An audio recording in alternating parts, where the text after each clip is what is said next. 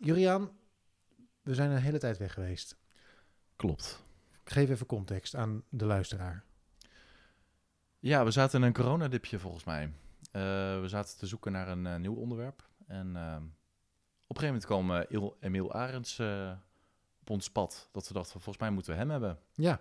Ja. En tot die tijd waren we lockdowns, er waren avondklokken, ja, beperkingen, avondklokken. De hele shebang. Maar we zijn er weer. Vanaf nu zijn we er iedere maand. En natuurlijk worden we weer keurig aangekondigd door niemand minder dan Helene. Hoi, dit is de R T M X L podcast met Jurian Voets en Arjan Spoormans.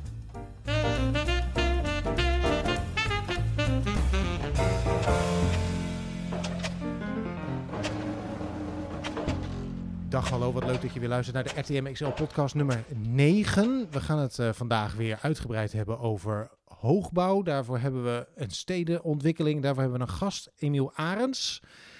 Naast mij in de studio, of tegenover mij moet ik eigenlijk zeggen, zit Jurian Voets. Waar is Tim? Tim uh, heeft huisarrest. Tim heeft huisarrest. Ja. Ja, hij moest thuis blijven. Hij moest thuis blijven. Nee, hij, uh, drie pratende mannen stemmen is voldoende voor je. Dus Tim is er volgende maand weer gewoon. Wij gaan het samen doen, na dus dat we een aantal uh, maanden er niet zijn geweest. Heel veel nieuws in die tijd was er eigenlijk niet, voor mijn gevoel. Nee, klopt. Uh, in december hebben we natuurlijk een stortvloed aan tweehonderd-plussers uh, voorbij zien komen.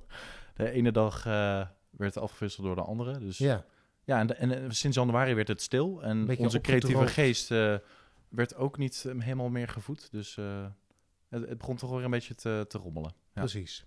Wat is jouw actueeltje? Mijn Als je dan actueeltje. Toch iets uit, het, uit, uit die, die lege emmer moet, uh, moet halen. Ja, ja, nou eigenlijk heb ik er twee. Um, een grote mijlpaal is natuurlijk de Zalmhaven. Die heeft de honderdvijfenzestig meter doorbroken, waarmee de gevraagde Maastoren is uh, overwonnen. Ja. En daarmee en is het die, de hoogste van de Benelux geworden, toch? Ja, sinds uh, afgelopen week. Uh, nou ja, misschien twee weken geleden als de podcast. Uh, ja, hangt er vanaf wanneer. Of vorig jaar. Ja, vorig het... jaar. Maar die is, uh, hij, ga, hij gaat gestaag door. En ik zag dat, uh, ik fietste er langs. En op een gegeven moment zie je ook niet eens meer wanneer er nou een verdieping bij is gekomen. Maar dit, deze week viel het me wel op. Want toen zag ik ineens dat het balkonnetjes aan elkaar vast zaten. Dus ik dacht, dat is weer iets nieuws. Uh, zijn, en er komen er uh, nog een paar volgens mij. En dan, uh, dan gaan ze op een gegeven moment aan de bekroning beginnen. Ja. Richting de tweehonderdvijftien meter uiteindelijk. En ik heb nog nooit zo'n um, uh, klimkist, is het volgens mij? Of een hijsloods, hoe heet dat nou? Een hijsloods. Een hijsloods. Ja. Nog nooit echt in operatie gezien. Maar dat ding, dat kan natuurlijk op een gegeven moment niet hoger. Nee. Dus hoe ga je dan de hoogste verdiepingen uh, hijsloodsen? Nou, ik, uh, ik zat uh, afgelopen weekend heb ik toevallig in een, uh, in een tweedehandszaak uh, zitten neuzen. Wat oude boeken van Rotterdam gevonden uit de jaren tachtig. En toen zag ik ineens uh, Delftse Poort in aanbouw. En daar leek ook een soort hijsloods aan te zitten. Oh. Uh, t- het werd elke keer verteld dat de tweede toren van de Erasmus M C... dat die met de hijsloods uh, voor het eerst is gedaan. Maar ik begin nu een beetje te twijfelen. Want volgens mij is het dan uh, toch niet helemaal primeur geweest toen. Maar hoe gaan ze de hoogste verdiepingen erop zetten? Dat is de vraag. Uh, toen is het geloof ik ook gelukt. Uiteindelijk. Dus het moet kunnen. Ja. Uh, maar wat ik heb begrepen is, uh, ik heb, ik heb de, er is een soort animatie gemaakt van hoe de Zalmhaven wordt gebouwd in het he- alle stadia. En uh, het schijnt zo te zijn dat het, er zit nu een dak op, dat, dat kunnen ze blijkbaar van afhalen in onderdelen. Maar dat ze hem uiteindelijk in uh, verschillende onderdelen uh, weer naar beneden kunnen laten zakken. Dus dat het als het ware als een soort kist, ja, dat het, dat het dak gaat af en daardoor kan hij weer naar beneden zakken.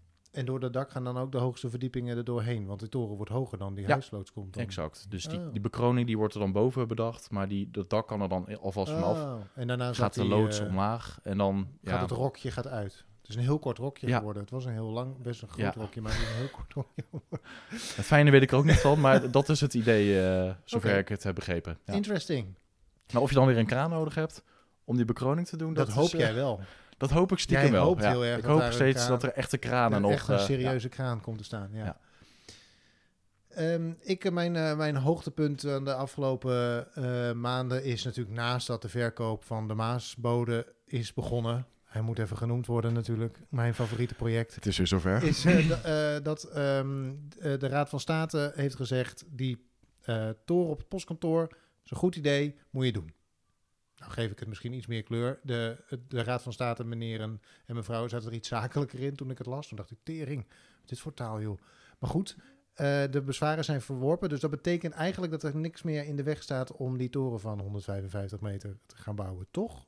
Uh, zo is dat. Volgens mij is het hiermee wel afgedaan. En kunnen we nu ook echt uh, naar de realisatie uh, uiteindelijk? Nou had ik eigenlijk... Voor, dit is de twee weken... misschien. Ik ben misschien te enthousiast hoor. Maar we hebben...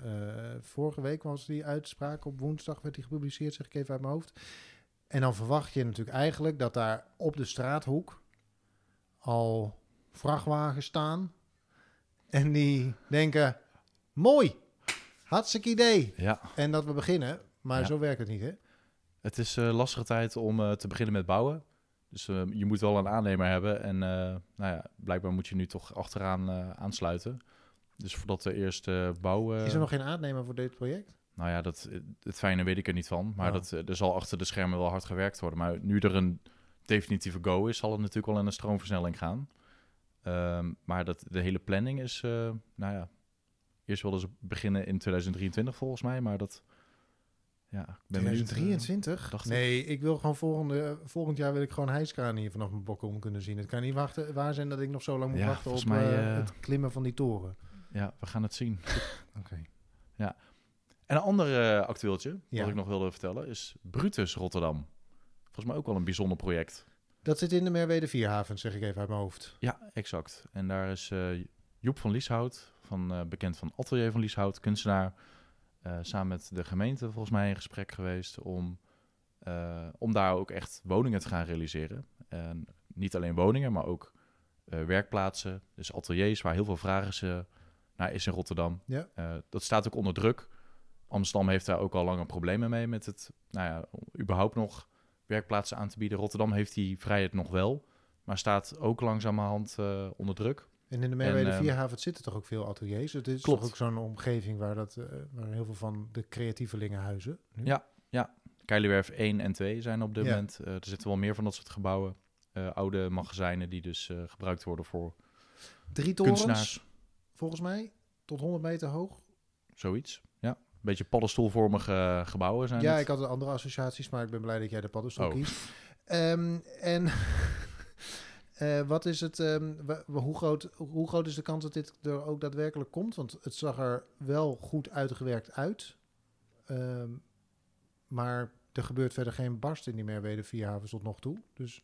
Nou, uh, er is een ontwikkelaar bij aangehaakt. Dat is uh, Red, Red Company. Uh, die heeft ook uh, Code Rico-plannen uh, onder andere gemaakt. Uh, is volgens mij een hele serieuze partij. Dus um, ik ben heel benieuwd. Ik denk niet dat het er uh, morgen al staat. Uh, Maar dat, ja, het, het zou best wel eens kunnen zijn dat het, uh, uh, dat het wel echt iets serieus gaat worden. Ja. Ja. Weinig omwonenden in ieder geval die bezwaar kunnen maken, dus dat scheelt wellicht. Je weet het nooit.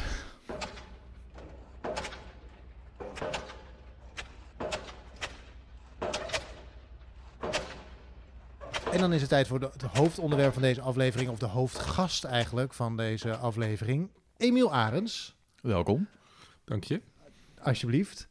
Um, van de afdeling stadsontwikkeling van deze gemeente. Zeg ik dat goed? Ja, ja mag. Ja, stadsontwikkeling, klopt. Ja, ja. En uh, on, de, jouw naam of jouw vingerafdrukken zitten all over de hoogbouwvisie van de stad. Klopt dat? Ja, ik ben wel grotendeels verantwoordelijk voor de nieuwe hoogbouwvisie. Ja. ja.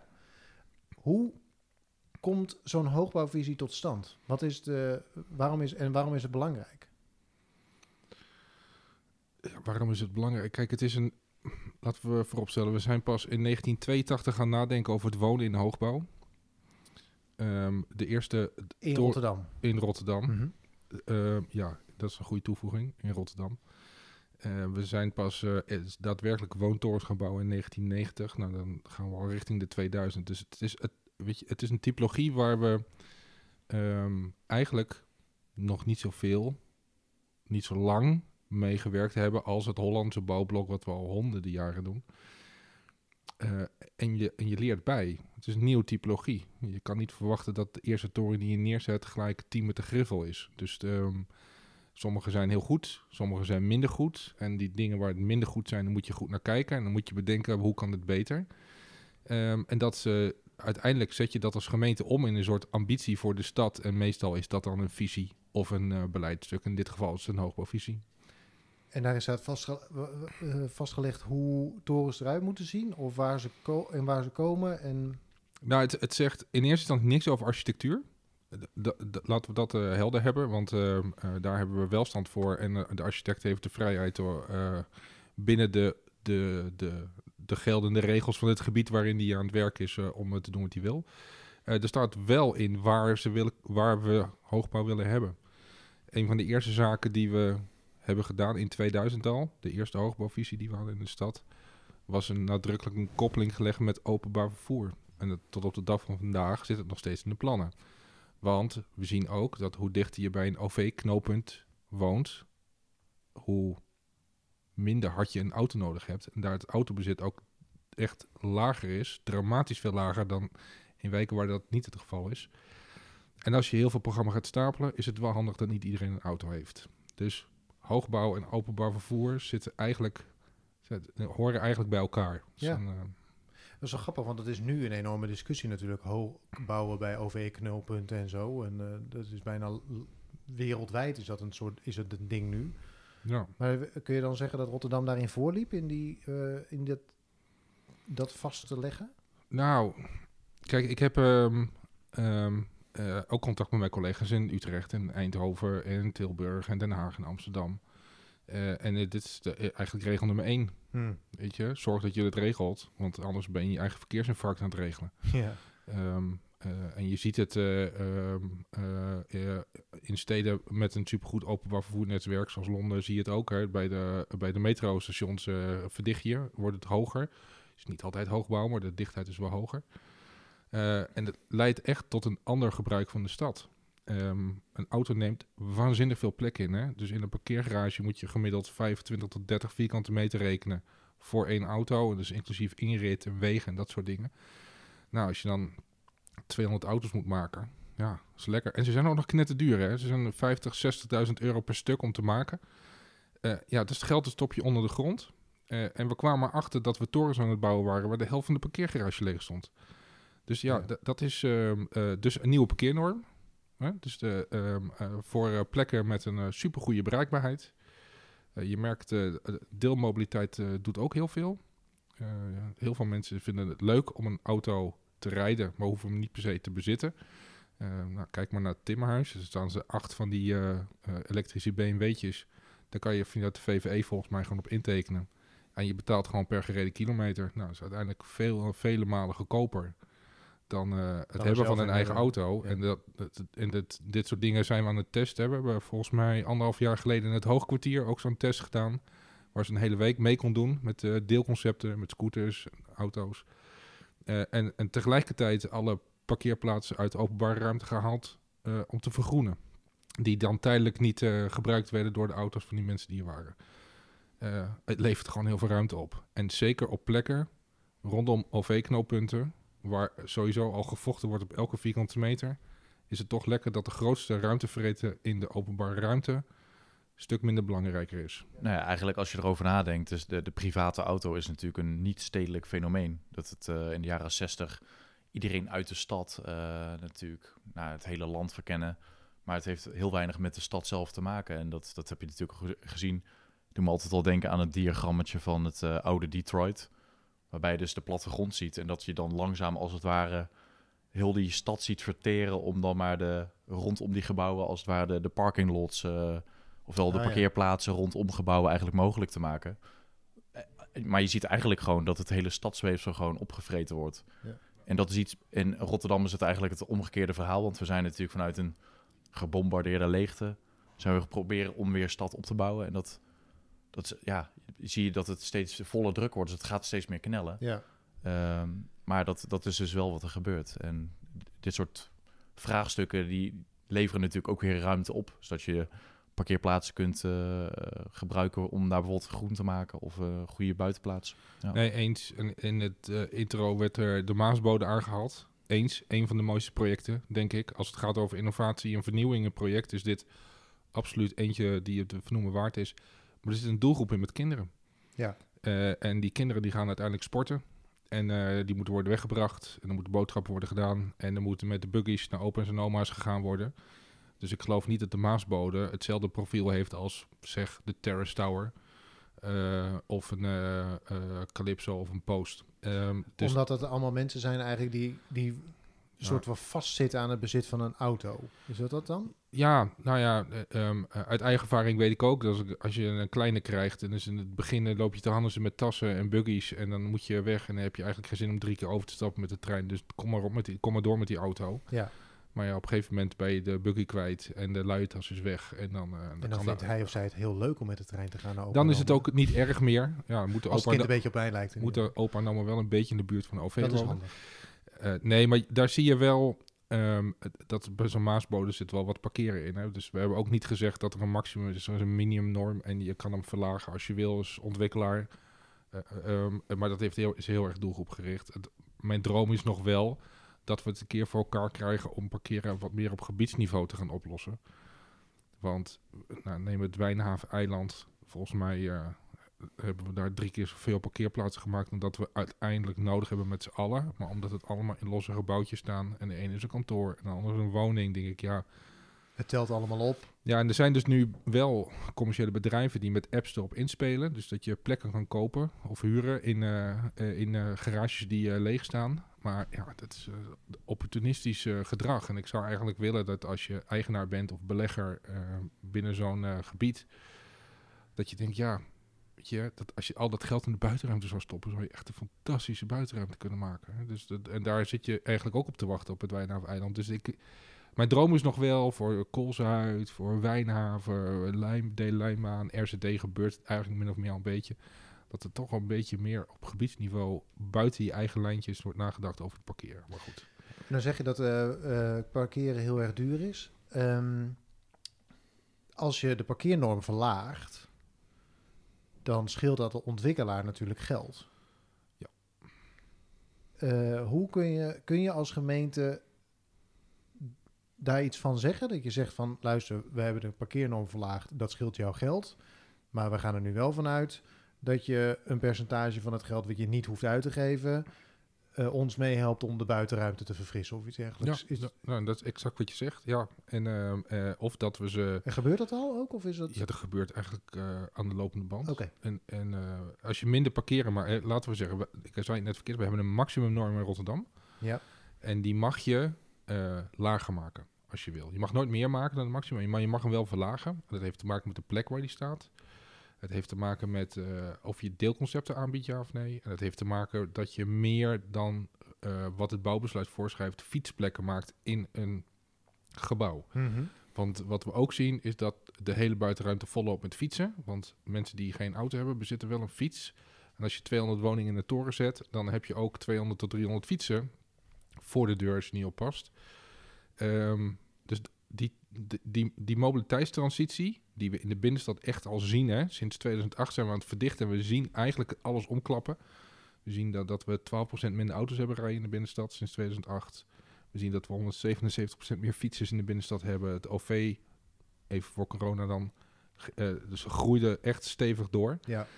Um, uh, lopen ook trouwens. Maar die fietsen, ja, die moeten ook ergens naartoe. Dus als je meer fietsplekken maakt in je, in je, in je gebouw... en uh, er kunnen echt behoorlijk wat fietsen op dertig vierkante meter, hoor. Ja. Voor één parkeerplaats. Dan, best, ja. dan uh, mag je dus, hoef je dus minder parkeerplaatsen te maken. Dus, ja, ja. En, en, da, en dat kost ook geld en dat kost ook ruimte. Maar je kan dus in onderhandeling met zo'n ontwikkelaar...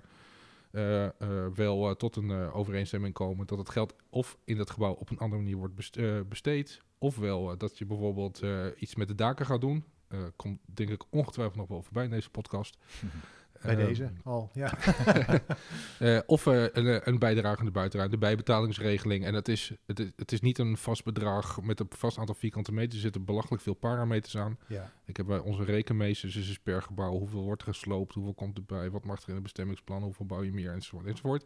Maar uiteindelijk leidt dat tot een soort sommetje waar, waar een bijbetaling bij zit. Dus dat gebeurt al. Ja. Even uh, terug naar uh, hoogbouw en zo. Uh, ik heb jou een keer bezig gezien in de bibliotheek... tijdens een uh, presentatie over een va- prachtig verhaal. Uh, ik hing aan je lippen, spreekwoordelijk. Uh, daarom kun jij mij niet herinneren. Dat is echt fijn. Um, um, uh, over de, de geschiedenis van hoogbouw in, uh, in uh, Rotterdam. En daar staat bij één plaatje, staat mij heel helder voor de geest. Want het is altijd de vraag, hoe hoog kun je bouwen in Rotterdam? En dan zei je, nou, uh, hoog.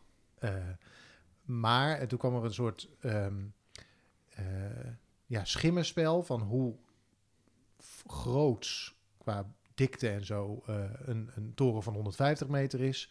En hoe groot zo een toren van driehonderd of driehonderdvijftig meter dan wel niet uh, is. En hoe die verhouding is en dat, dat, dat je je moet afvragen of je dat moet willen in de stad. Heb ik dat goed onthouden? Dat heb je heel goed onthouden.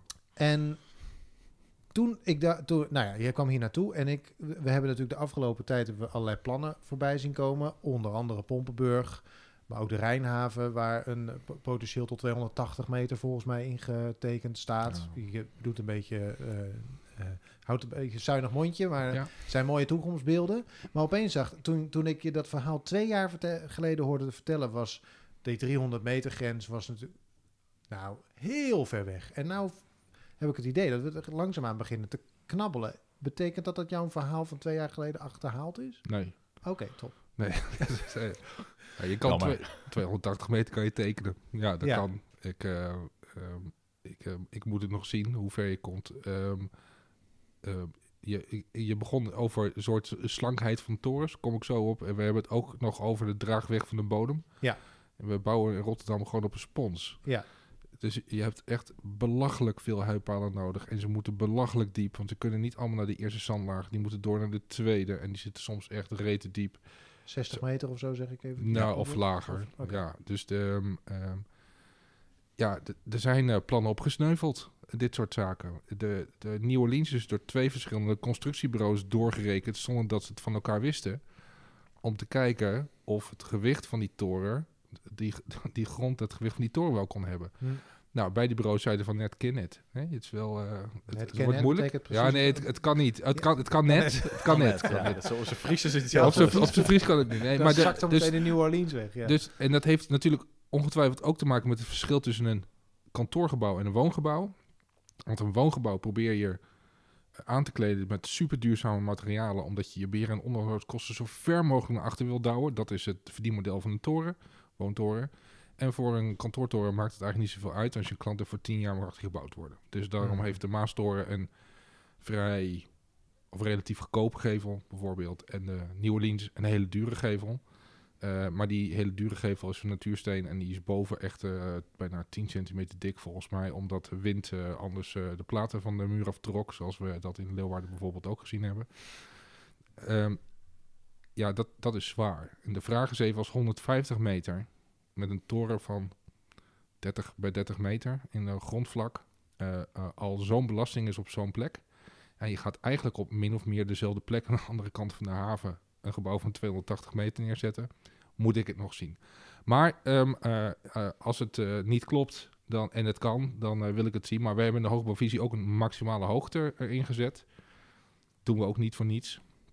Um, ik ga nu allemaal dingen door elkaar vertellen. Dat is niet aan. Slankheid. Laten we daar eerst mee beginnen. Slankheid. Ik volgde je nog hoor. Maar ja, dat nee, dat weet ik. Maar ja. Voordat... Kijk... Um, um, Um, het mooiste is... Want de Zalmhaven is tweehonderd meter. Dat ja. is een woongebouw. Dat zit ook met natuursteen. Uh, volgens mij wordt er ja. op de gevel geplakt. Relatief slank ook. Relatief slank. Ja. Dus uh, daar hebben ze het voor elkaar gekregen ja. in ieder geval om... Ja, ik wil niet dat... zeggen dat het niet hoger kan dan honderdvijftig. Natuurlijk kan het hoger, maar weet je, de, je gaat ergens...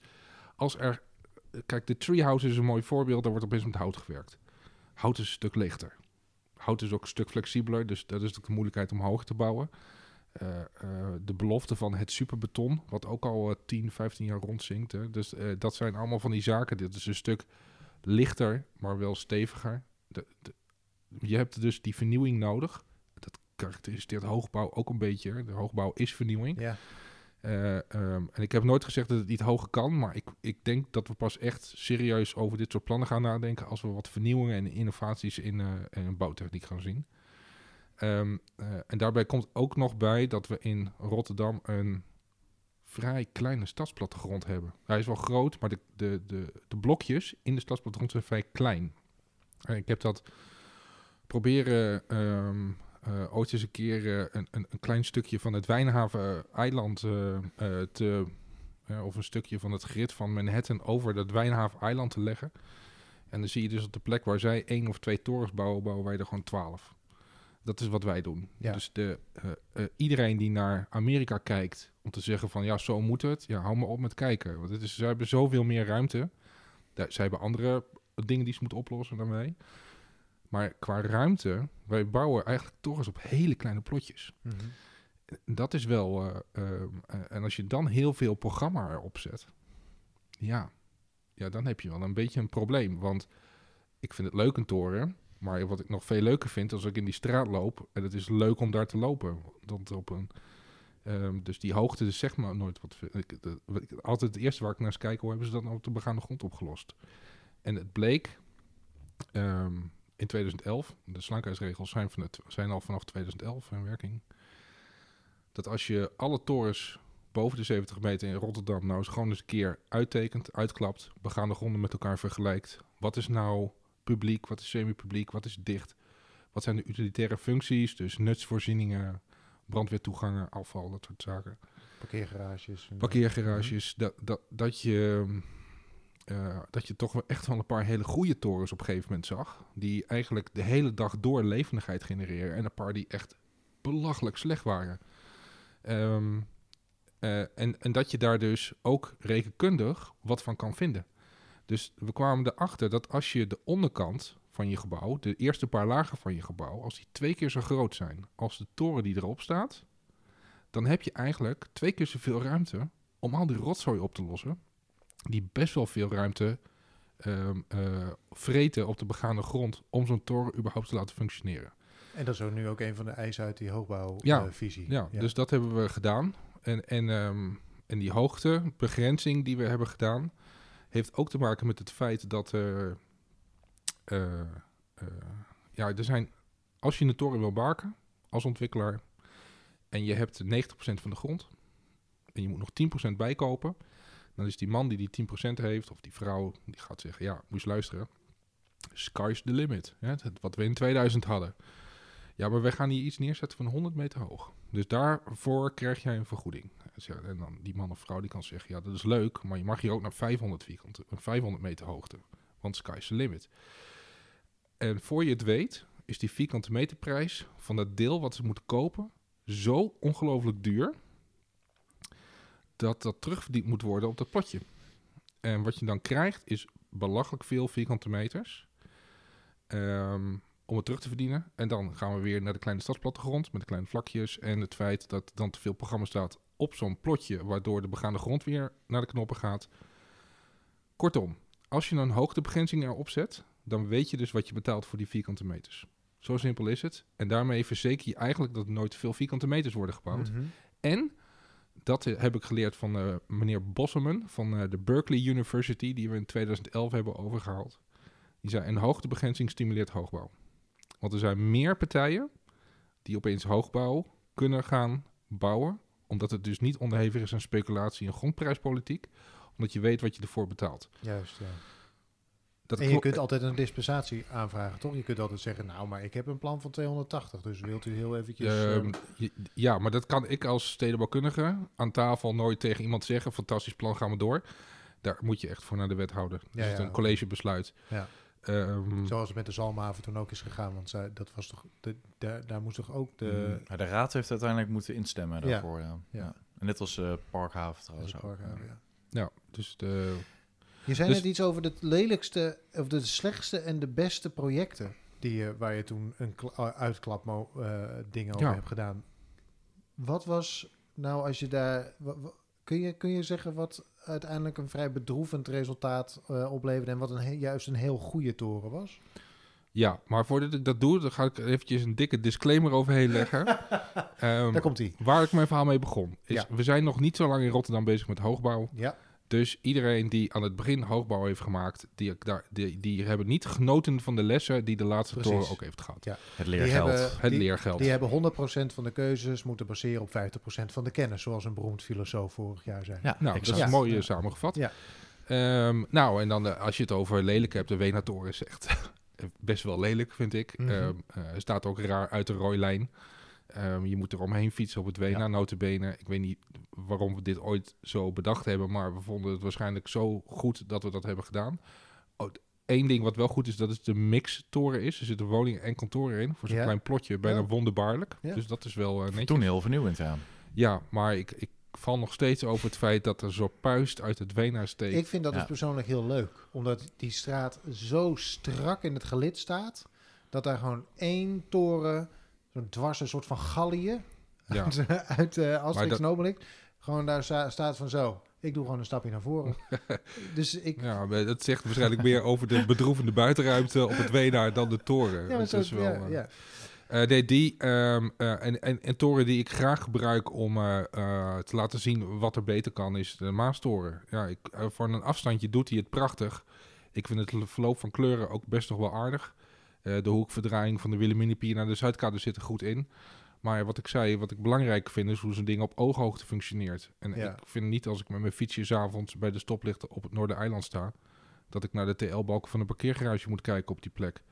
Als ik er langs loop en ik loop langs een hele plint die alleen maar gevuld is met in- en uitritten van parkeren, omdat er zo nodig boven als onder een parkeergarage moest worden gemaakt, waardoor je twee keer zoveel ruimte nodig hebt. Waarbij we nog wel het geluk moeten hebben dat alles achter de gevel is opgelost en niet de slaghekjes op straat staan. En een parkeerentree en een nutsvoorziening. Eigenlijk zou dat plekje super levendig moeten zijn om de verbinding van de Wilhelminipier naar het entrepot eindelijk die beloftes in te lossen. Ja. Maar hij doet eigenlijk precies het tegenovergestelde. Qua windklimaat is het ook niet fijn. Ja, je waait altijd uit je verschoning daar. Nou, dat was de eerste reden waarom die parkeergarage open is. Boven de plint was dat ons verzekerd werd ooit dat we hiermee het windprobleem definitief zouden tackelen. En dat we daarmee op de begane grond een normaal windklimaat zouden hebben. En toen stond hij er en toen bleek het niet zo te zijn. En toen heeft Odile Decq er nog een luifel tegen aangezet, oh ja. wat je er ook van mag vinden. Ja, ja weet je, het is achteraf. We, het windverhaal had veel eerder, en dan moeten we ook naar onszelf kijken. Dat is ook leergeld, hè. Dus met heel veel van die torens. Ik mm-hmm. heb net... Een oud-wethouder vroeg, wat doen we nou dan met al die plekken waar we nog steeds een windprobleem hebben? Ik zeg, ja, slopen. Ik bedoel, dat is echt het enige wat je... Nee, bomen werken niet. Nee. Um, uh, die verliezen ook hun bladeren. Die zijn van het half jaar al kaal. Dus de, de, dat is niet... Dat was altijd de oplossing, hè? Ah, we zetten er wat bomen neer en is het opgelost. Nou, dat echt niet.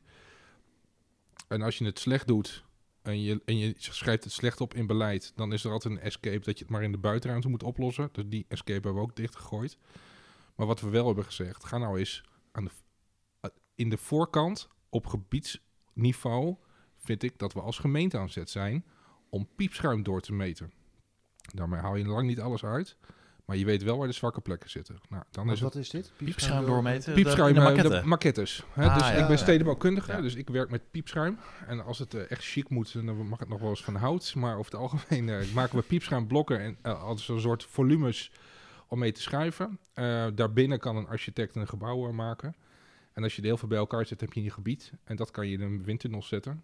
Um, en dan kijken hoe de wind zich gedraagt. Ja, en, en, dan kan je, en, en het voordeel van een echte windtunnel, ben ik achtergekomen, beter dan een computermodel, is dat het ongeveer tien minuten duurt voordat de windtunnel klaar is met het doormeten van één model. En dat als je uh, daar bent, zelf aanwezig met de windspecialist, je eigenlijk per dag twaalf tot veertien van die configuraties kan doormeten. Door heel snel blokjes eraan te plakken, dingen laag te maken, om te kijken of het dan beter of slechter wordt. Nou, de plek waar dat echt uitstekend is gelukt, bijvoorbeeld als je het over goede voorbeelden hebt, ja? is uh, First, bij nou, het Centraal Station. Daar kwamen we achter dat wat we ook deden, uh, geen toren, toren verschuiven, toren lager, toren met setback. Uh, maar in, in het hoekje tussen het oude gebouw en het nieuwe gebouw aan de zuidkant bleven we echt forse windhinder houden. En we kregen dat met een piepschuim niet opgelost. Nou, dit doet de vorm van een gebouw, materiaal, relief van de gevel, werkt allemaal mee. Maar we hebben dat toen aan uh, Frits van Dongen meegegeven. Frits, um, we hebben hier een probleem. Wij krijgen dat met piepschuim niet architect. opgelost. De, Frits ja. van Dongen is de architect. We krijgen dat met piepschuim niet opgelost. En die heeft uiteindelijk, een, eigenlijk best wel goed, een soort glazen atrium gemaakt. Uh, met een verbinding tussen het oude en het nieuwe gebouw. Met een openbare gang, waar je ook als niet-bezoeker gewoon door kan lopen naar het binnenterrein, naar dat oude koepelgebouw van de dierentuin. Um, en de wind slaat dus nu op het dak van het atrium. Nou, dat is, en het is mee ontworpen met het gebouw vanaf de allereerste tekening. Dus de, uh, je hoeft dat niet te repareren. Dat is dus niet zo'nzelfde luifel als wat Odile Decq heeft gedaan. Het, is gewoon, dit, het ziet eruit alsof het volkomen normaal bij het gebouw hoort. Zo, ja. zo, en, en, en dat is ook zo, want het is gewoon mee ontworpen. Ja, dus het hoort nou, ook bij het gebouw. Dus de, ja. je ziet dat we op basis van dit soort plannen, die we in negentien zesennegentig, hè, Maastoren, hebben gemaakt, uh, ook nog eens een keer goed naar dat windverhaal hebben gekeken. Want dat moest echt anders. Hetzelfde als som. Nou, ik heb er met Jurian wel eens discussie over gehad of je daar niet wat coulanter mee kan omgaan. De sunspots. De sunspots. Oh, de sunspots. Ja, ja, ja, het S-woord is gevallen. Ja. De sunspots. Ja, ik, uh, uh, sorry Jurian, ik vind het nog steeds echt fantastisch. Dus uh, uh, nee, maar uh, klimatologisch naar hoogbouw kijken doen we ook niet zo lang. En wat we in twintig negentien, en dat zijn allemaal nog twintig elf lessen, hè, wat we nou in twintig negentien voor nieuwe zaken in hebben gegooid. En daarom vind ik die Maasbode ja. zo'n mooi voorbeeld. Ja. En Clubhouse, het is een beetje verguisende pers, maar ik, vind, ik ben echt fan van het concept, is dat we zagen dat um, zaken als eenzaamheid, anonimiteit, uh, ondermijning, om maar negatief te framen, Uh, zaken zijn die niet, het is, geen, het is niet exclusief voorbouw en een hoogbouwer. Dat, dat is ook de disclaimer die erbij hoort. Het is ja. voor alles wat je kan huren voor gestapeld uh, leuk. Maar hoogbouw is per definitie bijna altijd uh, dit. Is dat uh, de, uiteindelijk was op een gegeven moment sprake van een stadsmarinier hoogbouw en niet in de goede zin van het woord. De, de, dat was de Leefbaar Rotterdam die dat opperde in het vorige college. Er moet een stadsmarinier komen, want we hadden weer een, uh, een cocaïnefabriek of een uh, drugs, uh, weet ik veel, ja, opgerold ja. in de toren. En toen begon ik wel te denken van ja, wacht even. Um, volgens mij moeten we hier wat mee. Um, dus wat we uiteindelijk hebben gedaan, ik heb uh, vrolijk wat ritjes meegemaakt in de achter in het politiebusje. Met de, met de politieagenten die, uh, die gebieden onder hun hoede heeft. Afspraak gemaakt bij de V V E's. En waarom is het nou misgegaan? En gewoon eens gepraat met die mensen van oké, okay, wat zou je eraan kunnen doen? Hè, de, uh, het gebouw van Koolhof bijvoorbeeld. Dus niet het hoogste gebouw, maar langs de Laan op Zuid. Ja, Koolhof maakt altijd prachtige entrees, hè, marmer uh, en dan koperen lampen erbij. En dat is allemaal chic. Maar als je eenmaal in de parkeergarage staat en je moet naar je, naar je woning toe lopen, dan... Ja, de, de, de, wat ik van de, de, de V V E-voorzitter terughoorde, dat vrouwen dat s'avonds niet eens durfden in hun eigen gebouw. Oh, dat is wel heftig. En het, ja, want het is slecht verlicht. Het is, uh, je kan niet zien uh, om de hoeken. Je moet vier, vijf hoeken om voordat je weer in die prachtig mooie marmeren uh, entreehal bent uh, waar je naar de lift gaat. Ja, dat, dat zijn zaken. Daar kan je over nadenken. Hè? Dus van binnen. Uh, wat ook uh, terugkwam is dat um, sommige mensen niet eens uh, hun buren kennen. Nou, op zich is dat niet erg. Er zijn heel veel mensen die het niet doen. Maar, uh, maar ook niet de mogelijkheid hebben om elkaar toevallig te ontmoeten. Omdat je met je auto om drie uur 's nachts je parkeergarage in kan rijden. Daar met de zakken vol met uh, drugs, wapens, geld, weet ik veel. Uh, de lift in kan naar verdieping uh, twintig. En, uh, en dan ga je naar je woning toe. Nie- niemand die het door heeft. Um, en dat kan heel lang goed gaan. Totdat er een andere crimineel achterkomt dat daar wat is. En dan krijg je, uh, hè, wat we op de Langtong hebben gezien, is dat er... Uh, dat ze bij elkaar op bezoek gaan om het spul af te pakken. Terwijl jij daarnaast met je gezinnetje woont. Hè? Ja. Dus, dat, is, dus dat, nou ja, dat heeft dus te maken met het feit dat het anoniem is.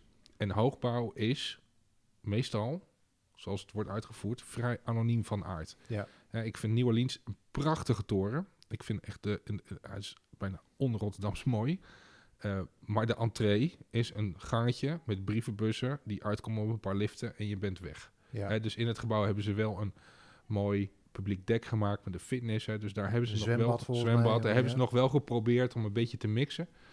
Maar um, uh, nee, dus je kunt die volkomen ongezien kun je naar je appartement. Ja, uh, ja. Nou ja, kijk, dat soort zaken da- daarvan, daar hebben we het over gehad met die V V E-voorzitters, met directie veilig, met, uh, uh, met de politie uh, en, enzovoort. En uiteindelijk hebben we gewoon gezegd, nou, dus zorg dan dat ze niet meer met de lift van de auto naar hun uh, verdieping kunnen. Ja. Zorg, maak er maar een knip in. Zorg maar dat je altijd in een hal uitkomt. Niet in een gangetje, in een hal. En in die hal zouden eigenlijk meerdere functies moeten zitten. Want je hebt sowieso een twee keer zo grote onderbouw. Daar kunnen andere functies in. Dus het zou heel mooi zijn, hè, dat doet Calypso bijvoorbeeld heel goed. De Bagels en Beans kijkt uit op de hal. Er zit een huismeester. Ja. Ja. De kantoren boven kijken op de hal. Op de hal. Ja. Dus eigenlijk is er bijna elk moment van de dag zijn er ogen, kom je elkaar tegen is het ook een plek om elkaar te ontmoeten. De brievenbussen zitten ook iets naar achter. Dus je, je, je hebt vrij zicht. Dus dit soort zaken, we weten het, we wisten het eigenlijk impliciet wel, maar we hebben het nu eens expliciet opgeschreven. Dus anonimiteit begint achter de voordeur. Dat was het uitgangspunt van het nieuwe hoofdstuk in de hoogbouwvisie. En hoe geef je dat dan vorm? En het is super lastig om dat in keiharde eisen te verwoorden, omdat niet elk gebouw even groot is. Mm-hmm. En niet hetzelfde doelgroep. En in dit geval kan je bijvoorbeeld wel heel goed kijken naar Amerika, want daar zijn ze veel verder. Hè. Dat clubhouse wat wij zo vernieuwend vinden, is daar eigenlijk al, daar hebben ze al zevenduizend woningen gebouwd uh, vanuit één uh, partij uh, die dit op deze manier doen. En dat werkt als een trein daar. Dat is uh, uh, het, uh, god hoe heet het ook alweer? Uh, nou, kom ik zo op. Is, een, uh, is echt een super gaaf concept. Waarbij het zijn woonhotels uh, toch eigenlijk ook wel. Dus dat je in principe gewoon je, je woning is in principe een soort van minimaal. Je, je hebt ja. hier je bed, je hebt hier keuken en je hebt daar wel een soort woonruimte. Maar in principe zit er ook een heleboel gezamenlijke functies. En dat ja, je loopt je eigenlijk door, door, door het café ja. uh, waar de barista achter de bar staat die in hetzelfde gebouw woont. Loop je door het café naar achter en daar is, begint je voordeur. Ja. Uh, dat is ook de plek uh, waar je nog even kan werken en koffie kan doen 's ochtends vroeg, uh, omdat je hetzelfde wifi-netwerk hebt. Uh, d- dat is waar de pakjes binnenkomen. Dan loop je in de hal, dan heb je de intekenlijst waar de, uh, uh, de, de plaatselijke chef-kok uh, op vrijdag komt koken met de groenten die op het dak worden verbouwd. Kan je voor intekenen. De yoga-meneer of mevrouw, die heeft de intekenlessen, die woont overigens ook in datzelfde complex. En die is de hele dag door, geeft ze yogalessen en kan aansluiten wanneer je wil. Een soort Daar, dorp eigenlijk. Ja, maar het is dus heel erg geënt op young professionals. Dus alleenstaanden die voor het eerst op zichzelf gaan wonen. Um, uh, mensen die het moeilijk vinden om op zich alleen te wonen. Hè? Dus als je daar eenzaam bent, heb je het echt zelf gedaan, hoor. Weet je, dat kan niet. Ja, ja dat is. Je, er zijn, er worden alle mogelijkheden geboden ja, tot aan de voordeur er, ja. om alles gemeenschappelijk te doen. Ja. En dat zie je bij Clubhouse ook een beetje terug. Um, uh, dat heeft de Maasbode in principe ook met woonerfjes. Je ja. gaat elkaar echt ja, leren kennen. Ja, ja, ja. Dus de, ik, ik, dit soort zaken, dat is wat we in tweeduizend, de nieuwe hoogpositie van twintig negentien hebben we nou eens gekeken in het gebouw. En hoe werkt het nou? En als het uitgangspunt is, anonimiteit begint achter de voordeur. Kom maar, beste ontwikkelaar, met een verhaal of architect. Hoe werkt dat dan? Ja, en hoe ga je maar, dat voorkomen ja, eigenlijk? Ja. Ja. Ja. Maar Emiel, uh, we, we hebben het nu al een tijdje over slechte hoogbouw, maar... We, we mogen misschien ook al eens een keer onderkennen dat het grootste deel van Nederland eigenlijk vol staat met slechte laagbouw. Want die anonimiteit, het privaat, dat je achter je, je eigen voordeur verdwijnt in, in een anonieme parkeerplaats. Ja. Eigenlijk is het grootste deel van Nederland zo ontworpen. Dat, nee, ik, de, het is dus, ook niet... Dus een, niet per se een hoogbouwprobleem alleen, n- toch? Nee, want het is wel min of meer een gestapeld probleem, denk ik. Letterlijk. Um, letterlijk. uh, dus alles tot zeventig meter heeft net zo goed dit probleem als hoogbouw. Alleen bij hoogbouw heb je het altijd. Zo zou je het ook kunnen zeggen. En ik vond ook, gezien de, de, de, de media-aandacht, de negatieve aandacht die hoogbouw kreeg. Want onze directie Veilig zei ook van, ja, de ondermijning in hoogbouw. Ik zeg, zullen we ophouden met dat soort zinnen? Want het is geen ondermijning in hoogbouw. Het is ondermijning in gestapelde bouw. Mm-hmm. En, dat is, en alle voorbeelden waar jij mee komt, is geen hoogbouw in Rotterdam. Dat is allemaal onder de zeventig meter. En toen waren ze even stil. Toen zeggen ze, oh, wat is dan hoogbouw? Ik zeg, hoogbouw in Rotterdam is alles boven de zeventig meter. Nou zal het daar ongetwijfeld ook gebeuren, zei ik. Want waarom niet? Uh, want de prijs is geen probleem. Meestal hoe duurder, hoe beter. Dus uh, het zal in hoogbouw ook wel uh, gebeuren. Uh, m- maar het is een gemeenschappelijk probleem. En uiteindelijk is de tekst die in de hoogbouwvisie terechtgekomen is bijna hetzelfde als in de nota Veilig. Dus de samenwerking in die zin hebben we echt wel opgezocht. Ja. Um, want we zitten hier in Rotterdam-West... Nou, ik, durf, ik wil niet weten wat er hier uh, in die uh, leuke garagetjes hieronder mij uh, allemaal uh, gebeurt. Uh, dus ook in van die stadse blokken als dit. Nee, nee, Jurian uh, heeft natuurlijk gewoon gelijk. Hè? Ja. Het is een probleem wat ja. slecht, uh, een slecht ontwerp leidt per definitie tot ook een gebruik wat je misschien niet wenselijk vindt. En de kelderbox die we leuk vonden in de jaren zeventig... is misschien nu uh, het probleem van nu. Het, uh, nou, wel zeker, denk ik. Ja.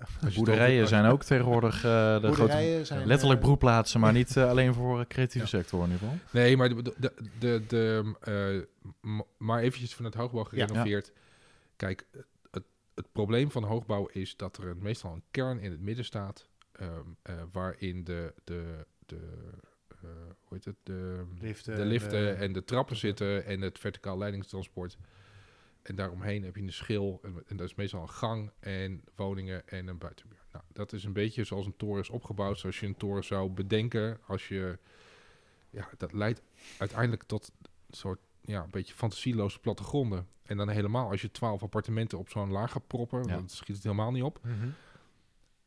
Bij de Maasbode doen ze dit dus niet. Bij de Maasbode hebben ze dus niet die lift in het midden neergezet. Wat ik echt briljant vind. Hè? Dus ze offeren dus uitzicht op aan de buitenkant om naar een concept te gaan, waardoor je in het midden opeens heel anders met zo'n plattegrond om kan gaan.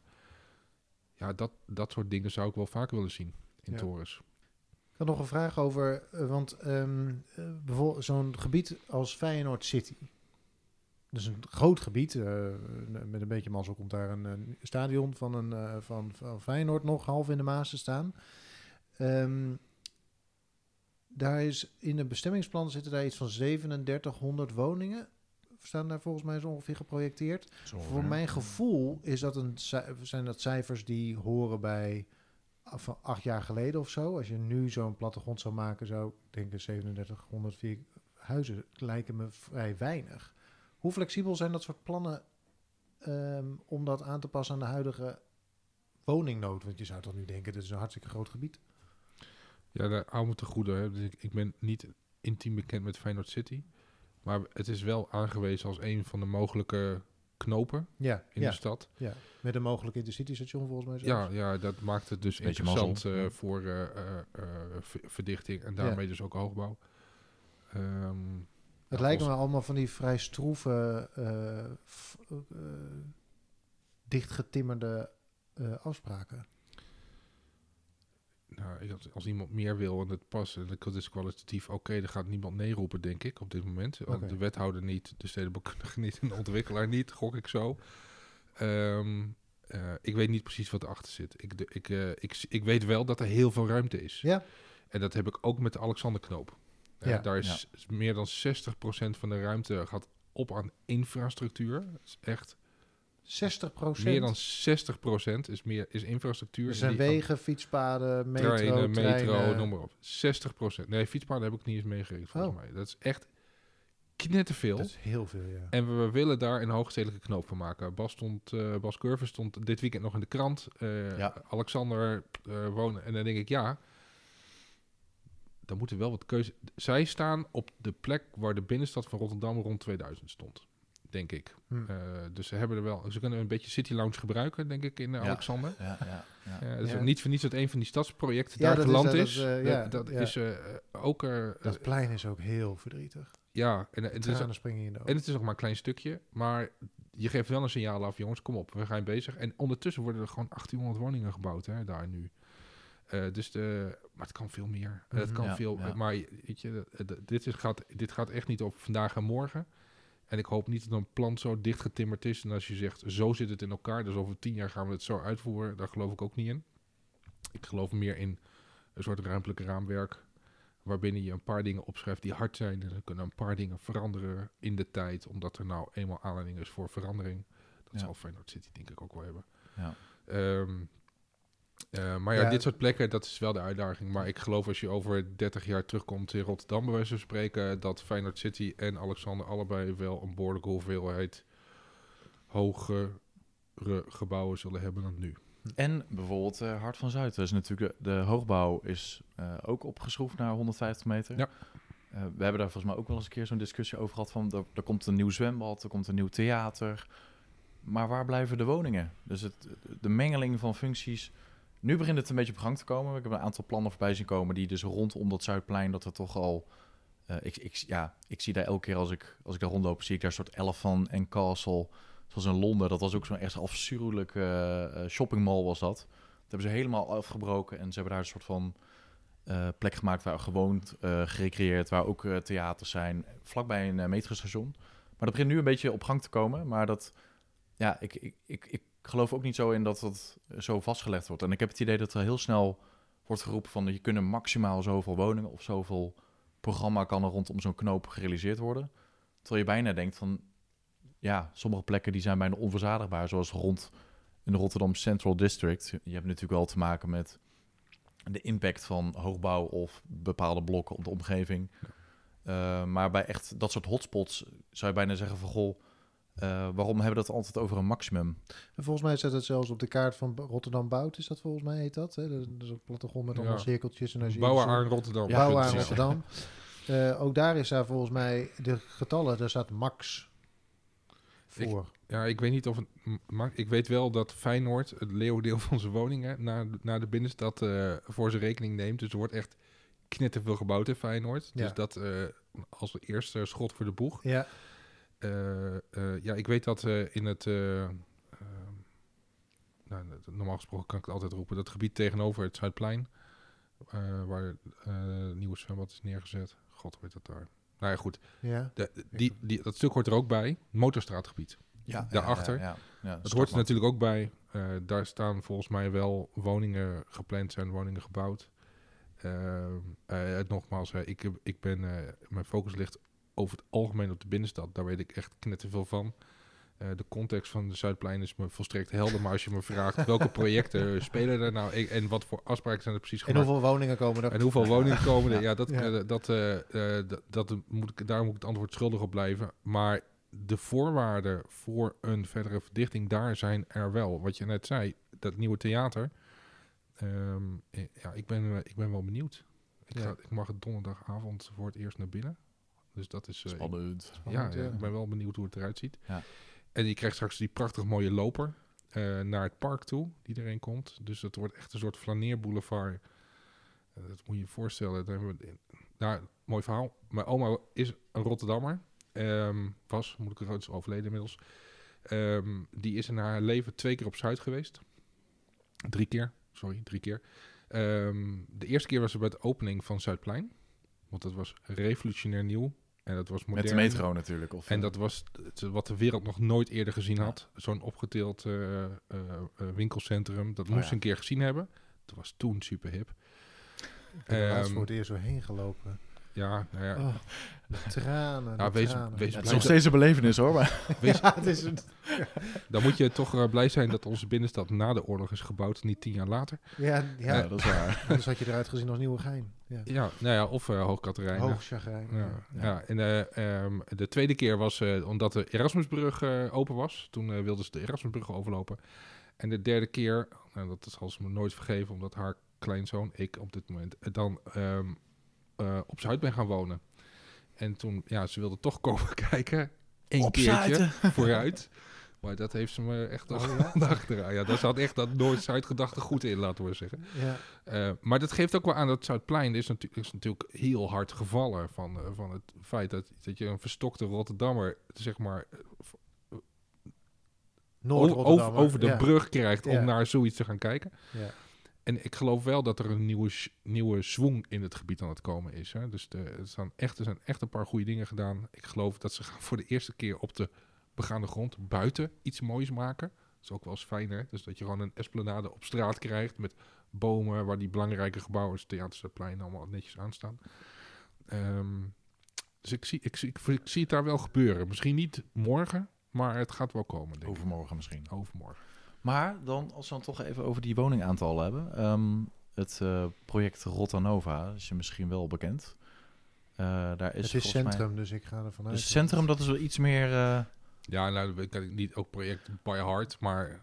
Maar dat is sowieso een interessant uh, gebied. Want volgens mij is, hebben ze wel eens een, een soort onderzoek gedaan van hoeveel openbare ruimte had uh, het Laurenskwartier in de jaren negentig. Dat was volgens mij ook iets van zeventig procent.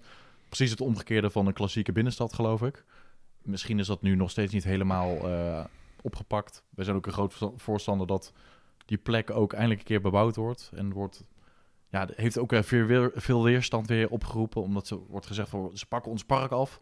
Nee, er wordt ons niet een park afgepakt. We hebben een tijdelijk park gekregen. Maar misschien is het meer een... Je hebt een lichtwijde is het, is het, is het, het is meer een, een vraag van, hoe kunnen wij misschien ergens groen maken in de omgeving? Nou, misschien op de Binnenrotte. Misschien maken de markten wat kleiner. Ja, maar misschien op de, de Blaak, Westblaak. Of de wa- Blaak, Westblaak, ja. ja. Daar kun je ja, er ook weer meer over vertellen. Ja. Ja. Maar uh, bij de Rotta Nova speelde eigenlijk ook een, een verhaal. Dat ging toen uh, niet over het aantal woningen, maar dat ging wel over het type woningen. En dat is natuurlijk wel een verschil of je honderd woningen maakt van honderdtwintig of honderd, uh, tweehonderdveertig vierkante meter. Uh, of zoals bij Bright aan de overkant kleinere units die wel als het ware een soort van huiskamer op de begaande grond hebben.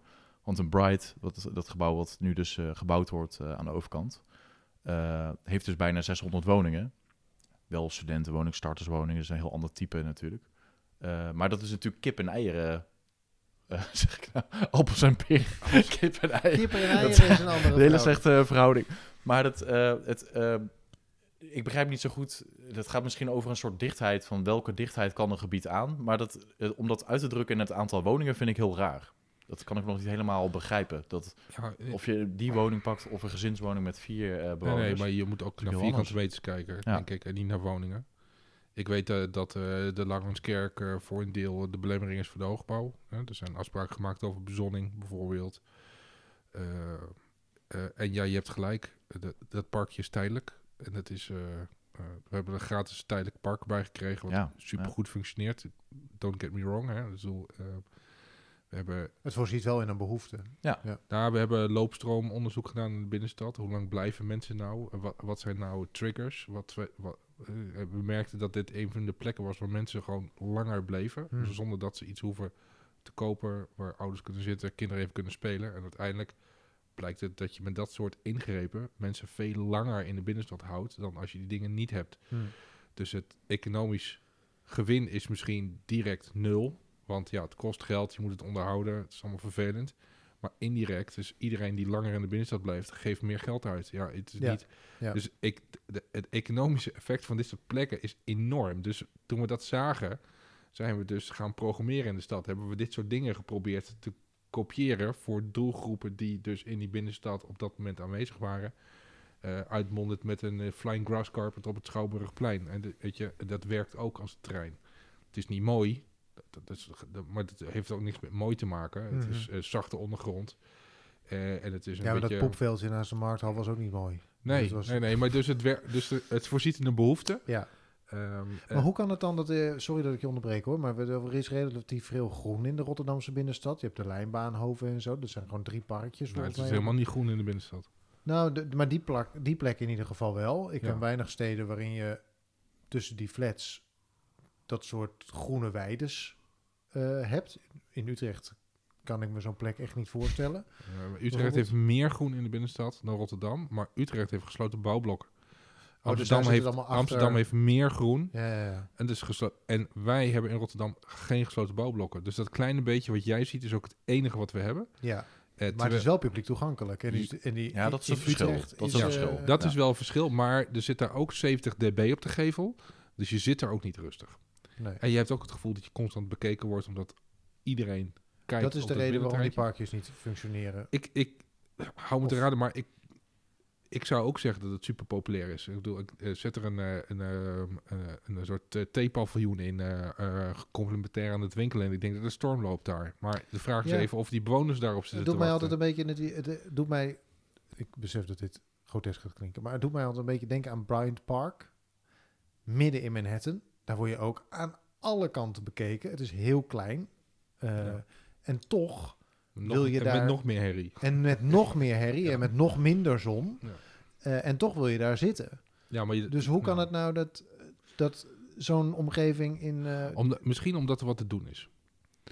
Ja, dus je mist Kijk, een paviljoentje heb, met een koffiebarretje en een... Uh, ja, ik heb vanmiddag nog iemand he? horen praten over Bryant Park. Dus ik zit er helemaal in nu. Dus uh, dat zijn de regels van P P S. Uh, uh, uh, Project for Public Space. Uh, dus uh, dus uh, je moet uh, minimaal tien verschillende plekken te maken... waar je tien verschillende dingen kan doen. Weet je? Dat is een beetje het idee. En dat Bryant Park zit er vol mee. Mm-hmm. Ja, en als je dan in de Lijnbaanhoven bent, dan kan je zitten. Dat, dat is het wel zo'n beetje. Terwijl Zigzag City, wat er een paar jaar geleden heeft gestaan... Um, uh, het opeens aan het programmeren was met uh, installaties. En dat was eigenlijk best wel gaaf. En mm. toen werd het opeens ook druk in die binnenterreinen. Dus het kan wel. Maar eventjes terug naar het groen. Er zit een, een knip in de binnenstad. Dat is ongeveer de Westersingel. Alles ten westen. tien meter griffel. Drie parken. Uh, negentiende eeuws bouwblokken. Met prachtig mooie binnenterreinen. Gaat Lanen, helemaal goed. Lanen. Gaat helemaal goed.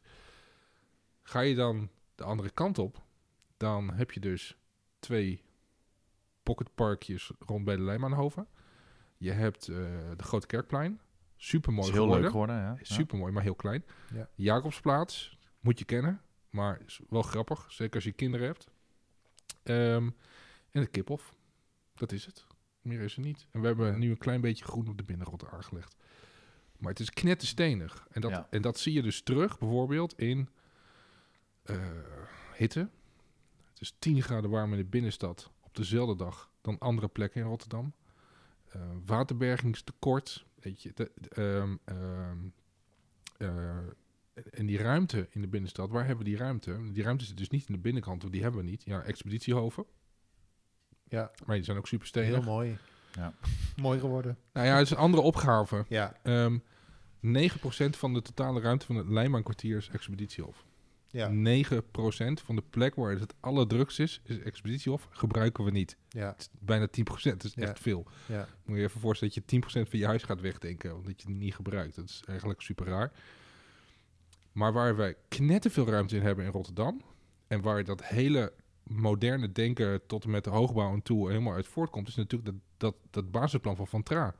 Met die boulevards, met de oneindige groei der mobiliteit en uh, geschikt voor de noden van nu en morgen. Zijn uitspraken, niet de mijne. Ja, de eerste wel, de tweede misschien niet. Allebei. Allebei. Allebei. Ja, nee, iedereen kent de kaart, ja. maar bijna niemand kent het boekje wat erbij zat. Ah. En daar staat het in. En daar staat ook in dat hij ook geen blauwdruk heeft gemaakt, maar dat die stad mee moet bewegen met het gebruik. Dus een soort Jane Jacobs revisited. Maar die boulevards bij elkaar, zestig voetbalvelden ruimte. Er is geen enkele stad in Nederland die in de binnenstad zestig voetbalvelden ruimte heeft. Nee. Het enige wat je ervoor moet doen, is zelfs die oneindig gegroeide mobiliteit kan je faciliteren. Maar die zit hem nu niet in de auto, want die neemt af. Maar ja, die zit hem in de fiets, fiets en lopen. Metro, ja. metro, dus daar moet je het op inzetten. En je kan wat doen aan het klimaatprobleem. Dus je kan het en koeler maken. Je kan dus koele plekken maken voor iedereen die er woont en die er nog komt wonen. Want die hebben ook een uh, probleem. En je kan het waterbergingstekort oplossen. Je kan er veel meer nog doen. Hè. Je sport en spel en uitloopgebieden. Die, het is onbegrensd wat je met zestig voetbalvelden ruimte kan doen. En... En we hebben nu met de stadsprojecten, hè, in navolging van de Coolsingel, zijn we hebben we nu Hofplein en de Westblaak. Ja. Maar daar stoppen we natuurlijk niet mee. Weet je, we gaan gewoon door. Dat doen we ook niet allemaal morgen. Hè. Je moet ergens beginnen. Hiermee ja. gaan we beginnen. En dat gaan we wel morgen doen. Hè. Dat moet allemaal snel. Um, maar het is aan de andere kant ook gewoon noodzakelijk om verder te verdichten. Dus ja. al die torens die langskomen, die staan straks in een stad waar het groen al schaars is. Waar rust al schaars is. Waar... Uh, koelte als schaars is. En die mensen moet je iets gaan bieden, meer dan een stad waar het heel druk is. Ja. Ja. Dus die boulevards zijn wel, denk ik, het puzzelstukje voor die verdere verdichting. Een soort een nieuwe singles misschien. Waar roze ooit begonnen is, maken we asfalt straks weer voor groen. Ja. En het, een mooi voorbeeld van de, van de Hofplein is inderdaad dat dat van een heel stenig plein naar inderdaad een hele groene oase is. Uh, ja, we hadden het er net uh, even over, Arjan, dat... Uh, Uh, zolang als jij hier in de stad woont, is die Coolsingel voor jou al in aanbouw. Voor mij, ik dacht, oh, het valt er wel mee, maar het zou best wel eens jaren kunnen zijn al. Uh, we, we kwamen ook een beetje tot de constatering, lopende over de Coolsingel, dat het toch niet zo heel groen wordt als we allemaal misschien toch gehoopt hadden, stiekem. Is het een gedateerd plan in jouw ogen, of, of moeten we... De, met andere ogen... Ja, dit is niet helemaal... Je doet, ja, ik snap, wat, ik snap staan, wat je zegt. Ze, ze hebben gezegd, ja, er staan achtentachtig meer bomen dan dat er gekapt ja. waren. Uh, dus netto staan er misschien meer bomen. Maar bijvoorbeeld op uh, Maaiveld en wat je dus... Waar ja. dat Hofpleinplan, wat natuurlijk wat nieuwer is... Daar ja. zit dat veel meer al in. Hè? Dus het meer uh, groen en waar je ook... Dat het veel meer een centrale plek wordt. Dat, dat zie ik niet terug in, uh, in, uh, in Nieuw Coolsingel. En dan zitten we eigenlijk nu al met een... Volgens mij misschien al met een... plan waarvan we denken, we zijn die fietspaden wel breed genoeg. Uh, is er al genoeg groen waar je ook naast kan zitten? Want die auto die neemt natuurlijk iets meer af. Ja. Of ga ik te kort door de bocht? Nou, ja, nee.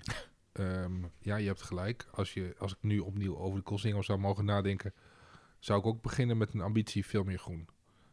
D- dus dat, ik snap je opmerking. Ik snap ook dat je er loopt. Uh, ik snap ook dat de ondergrond uiteindelijk voor een belangrijk deel de sleutel is geweest van wat de bovengrond mogelijk is. Want je zit natuurlijk met een metro en stadsverwarming en uh, de, uh, het is echt een soort... Ambulance moet er ook nog kunnen. Arbe- ja. Hulpdiensten, ja. vergeet, de, uh, dat is boven de grond. Ja. Hè? Dus hulpdiensten, vergeet de evenementen niet.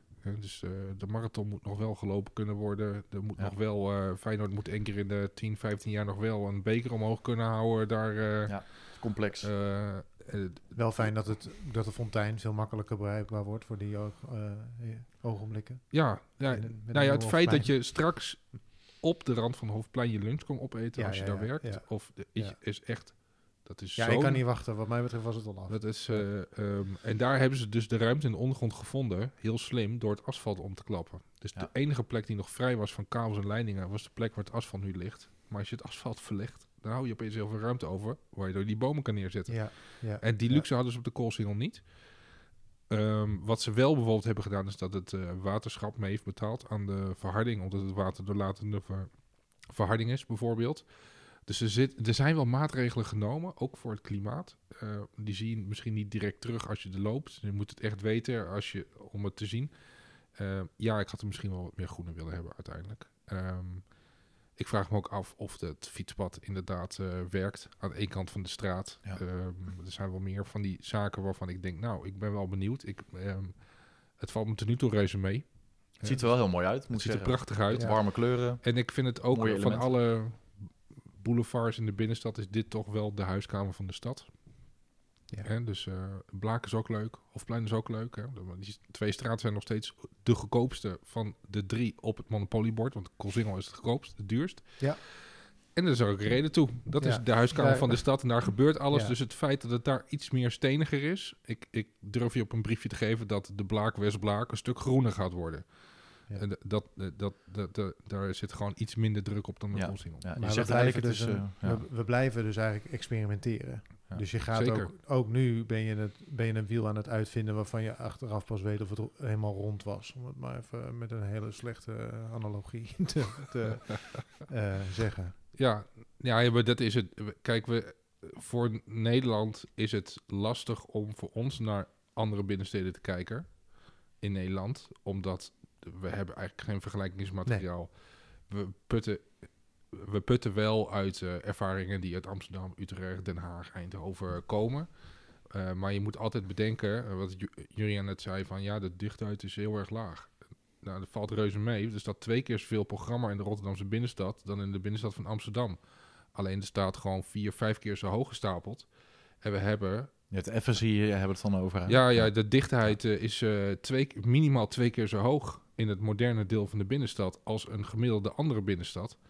Um, oh, wacht. Uh, ik, dit is wel echt jargon. Een efficiëntie, ik moet het even ja, toelichten, denk floor. ik. Ja. Floor Space Index, oftewel het, uh, de hoeveelheid uh, gebouwde vierkante meters op een bepaalde plek.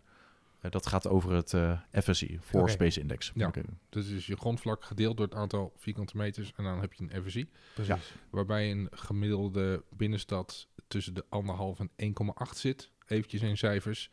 En uh, we in het R C D vrolijk naar de vijf gaan. Op de Wilhelminipier de zes aantikken. Ja, ja, ja. Uh, uh, en het Leijmaan uh, kwartier zit op tussen drie komma vijf, vier ongeveer. Het geeft aan dat er ongelooflijk veel meer programma staat. Hè? Um, uh, maar dat we ook nog meer openbare ruimte ja. hebben dan al die ja, andere steden. Ja, het zwemt ook nog in de ruimte, de, wilde dus, ik zeggen. Ja. Dus, we hebben een soort, ja. um, uh, dus het is knetterdruk. Dus kanonnen schieten op straat. Normaal gesproken, ja, nu lukt het na negenen. Maar normaal gesproken... zag je al wel dat het veel en veel drukker was. Dat heeft ook te maken met het feit dat we van achttienduizend inwoners... inmiddels naar veertigduizend inwoners in de binnenstad zijn gegaan... in een relatief korte tijd. Dat is ook het City Lounge idee. Woningen, woningen, woningen. Want daar hadden we een tekort aan. Uh, dus die levendigheid is toegenomen. Uh, dat krijg je met die hoge dichtheden. Ja. Um, en, en er kan nog veel meer bij, als je goed kijkt. En dat is lekker aan een werk in een moderne stad. Ja... En er gaat wel eens een keer iets mis. Ja, ja, ja dat is wel... Uh, en, en jammer genoeg uh, ook in de hoogbouw. Als we het uh, cirkeltje rondmaken. Ja, precies, ja.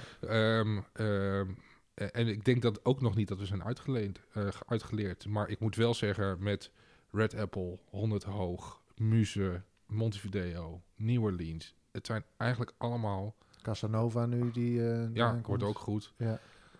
Um, Maasbode. Het, ja. Die torens die... Niet te vergeten... Die, ja, precies. Die torens die er nu aankomen en die, ne- die recentelijk opgeleverd zijn. Stuk voor stuk best wel goed. Heb ik het niet over de architectuur, daar mag iedereen wat van vinden. Maar als je gewoon kijkt hoe de, die gebouwen zijn opgebouwd, hoe ze functioneren. Dus da- daar is eigenlijk relatief weinig uh, om op te merken. En je merkt dat de nieuwste generatie, en dan zeker de Muzen en de Maasbode, ook dat laatste deel van die nieuwe hoogbouwvisie eigenlijk al best wel goed in dat, uh, uh, in dat gebouw hebben zitten. Dus de, je hebt ook niet heel veel nodig om ook dat stukje uh, toe te voegen in de hoogbouw in Rotterdam. Ja. Nou, uh, zo te horen moeten we je nog een keer uitnodigen. Want uh, we, z- we hebben nu al de langste podcast ooit opgenomen. De avondklok gaat zometeen in. Dus we moeten gewoon afronden. Maar anders had ik echt nog een, minstens een uur over door kunnen praten. Uh, dus Emiel. Ik kom graag nog een keer terug hoor. Heel erg, uh, heel erg bedankt. Um, je was bezig met een waterproject. Ja, dat klinkt wel heel erg uh, nee, schraal. Dat, ja, nee, ja. We, Water ik, management. Water, een, een uh, delta toekomstbeeld over hoe we om moeten gaan met k- klimaatverandering. Ja. Dat, dus zeg ik het zo beter? Iets ja. minder schaal. ja. En dan heb je een expositie overlopen. En daar willen we nog even aandacht voor geven. Ja, we, we, um, we hebben, als gemeente doen we altijd netjes mee in de internationale architectuurbiennale Rotterdam. Uh, dit jaar zou die gaan over water as leverage. Dus water als hefboom. Dus hoe kan je water inzetten om steden, gebieden, gebouwen te ontwikkelen. Mm-hmm. Um, uh, we hebben in Rotterdam een best wel goed programma lopen. Heet het Rotterdams Weerwoord, wat eigenlijk voor vandaag en morgen best wel een goed antwoord is. Hè. Ik denk wereldwijd zijn we op klimaatadaptatie een van de koplopers. Ja. Dus dat, dat doen we eigenlijk best wel goed. Maar waar we wel behoefte aan hadden was, ja, we weten dat het klimaat gaat veranderen. We, we, we, en als je die cijfers nou eens doorvertaalt naar tweeduizend zestig, en wat voor stad leef je dan? Dan leef je in een stad waar we dertig... dagen per jaar meer hebben van nachten boven de vijfentwintig graden. Dat we geen vriesdagen meer hebben, dat er meer regen gaat vallen. Uh, maar wel uh, met langere droogperiodes er tussendoor. Dat droogte uiteindelijk meer geld gaat kosten dan waterbergen. Mm-hmm. Uh, dat de uh, zeespiegel gaat stijgen. Nou, nee, laten we het gemiddelde maar even pakken. Van alle scenario's zit je toch op tachtig centimeter in tweeduizend zestig. Um, uh, we, bouw, we bouwen uh, de hoogste toren van de Benelux op een plek die over een paar jaar um, onder invloed staat van eventueel overstromen. En uh, de vraag is even of... Het is wel hoog en droog, hè? Of ja. De, ja, maar als de installaties op de begaande grond en in de kelder staan, heb je nog steeds een probleem. Ja. Dat is waar, ja. Dat doet niks. Nee, dus de nadenken over klimaatverandering gaat verder. Um, we zien ook dat een groot deel van die verdichtingsopgave bijvoorbeeld buiten dijks uh, wordt gedaan. Uh, nou, en dan is het achter de dijk niet het probleem opgelost, om dan zakken we maar zo weg met z'n allen. Um, nou ja, dit soort zaken weten we. En wat we eigenlijk gedaan hebben is dat we aan vier bureaus een v- verhaal hebben gevraagd op basis van onzekerheden. Um, hoe zij de stad zien. En dat zijn uh, jonge aanstormende bureaus tot en met uh, een combinatie uh, Strootman, de Zwarte Hond. En die hebben uh, allemaal een verhaal gemaakt over Rotterdam tweeduizend zestig. Met nadrukkelijk in het achterhoofd dat al die verhalen niet kunnen. Maar dat ze vooral bedoeld zijn om dit jaar in dialoog met ons allemaal, hmm. Rotterdammers of Rotterdamse hmm. partijen, aan te gaan over, ja, hoe zie jij dat nou eigenlijk? Wat vind jij nou eigenlijk echt belangrijk? Want daarmee kunnen we wel straks op de middellange termijn misschien een soort koerswijziging gaan inzetten als het gaat over subsidiestromen of investeringen, onderhoudsplannen of uh, nou ja, andere zaken die we moeten gaan doen. Ja. Dus, uh, en dat is uh, w w w punt meteopolis punt n l. w w w punt meteopolis punt n l. Ja. En ik hoorde net, het is de mooiste uh, niet fysiek toegankelijke biennale ooit gemaakt, als, toch? Als je nog naar een tentoonstelling zou willen, dan is dit hetgene wat er het dichtst bij komt. Okay, dus we ja. hebben de tentoonstelling helemaal live opgebouwd in het Keilerpand. Dus de hele zaal mochten we gebruiken ervoor. Dus die hebben we opgebouwd. Daarna kregen we te horen dat er definitief niemand mocht komen. Dus dan hebben we een filmploeg er doorheen laten lopen. En het werkt als een soort computerspelletje. Je kan er doorheen lopen. Je kan overal op en aanklikken. Je kan driehonderdzestig graden heen kijken. Je mag je eigen route bepalen. Koffie Zo, drinken. Koffie, nou, dat kan je met je apparaat thuis erbij doen. Ja. Uh, dus het is net niet echt. Maar dit is wel hetgene wat er nog het meest in de buurt komt. En het is volgens mij oh, superleuk. En de, uh, je kan ook uh, bijdrage leveren door gewoon een comments achter te laten. Wat zijn nou jouw belangrijkste steekwoorden? En daar gaan we mee aan de slag. Ja. Dus uh, dat heb ik uh, de afgelopen periode ook gedaan. Super leuk. Interessant. Ja. Ja. Ga er naartoe. Dankjewel nogmaals, Emiel, voor het langskomen. En uh, we zien je ongetwijfeld heel graag weer terug. Jurian? Ik ga meteen kijken of er ook een standje is met shadow spots. Of is die er nog niet? Die is er nog niet. Die is er nog niet. Sorry, dat is even een uh, flauw grapje van de, mijn kant. De, de sunspots. Dood aan de sunspots en hoera voor de... Kill de hittestress, dat is even mijn planner. Precies. Jurian, volgende keer is Tim er gewoon weer. Ja. Um, dan is ons onderwerp... Uh, Rotterdam Wereldstad. Rotterdam. Wat heeft Rotterdam nog nodig om een complete wereldstad te kunnen zijn? Nou, bijna niks. Dus dat wordt een hele nee, korte, dat wordt een hele heel kort lijstje. Wordt het. Ja. Dankjewel voor het luisteren. Tot volgende maand. En dankjewel. Met... Graag gedaan. Tot de volgende keer. Dit was de negende aflevering van de R T M X L podcast. Wat leuk dat je luisterde. Wil je geen aflevering missen? Abonneer je in je podcast app. Volg ons op Instagram, Facebook en Twitter. Je kunt daar ook reageren op deze podcast. Tot de volgende keer!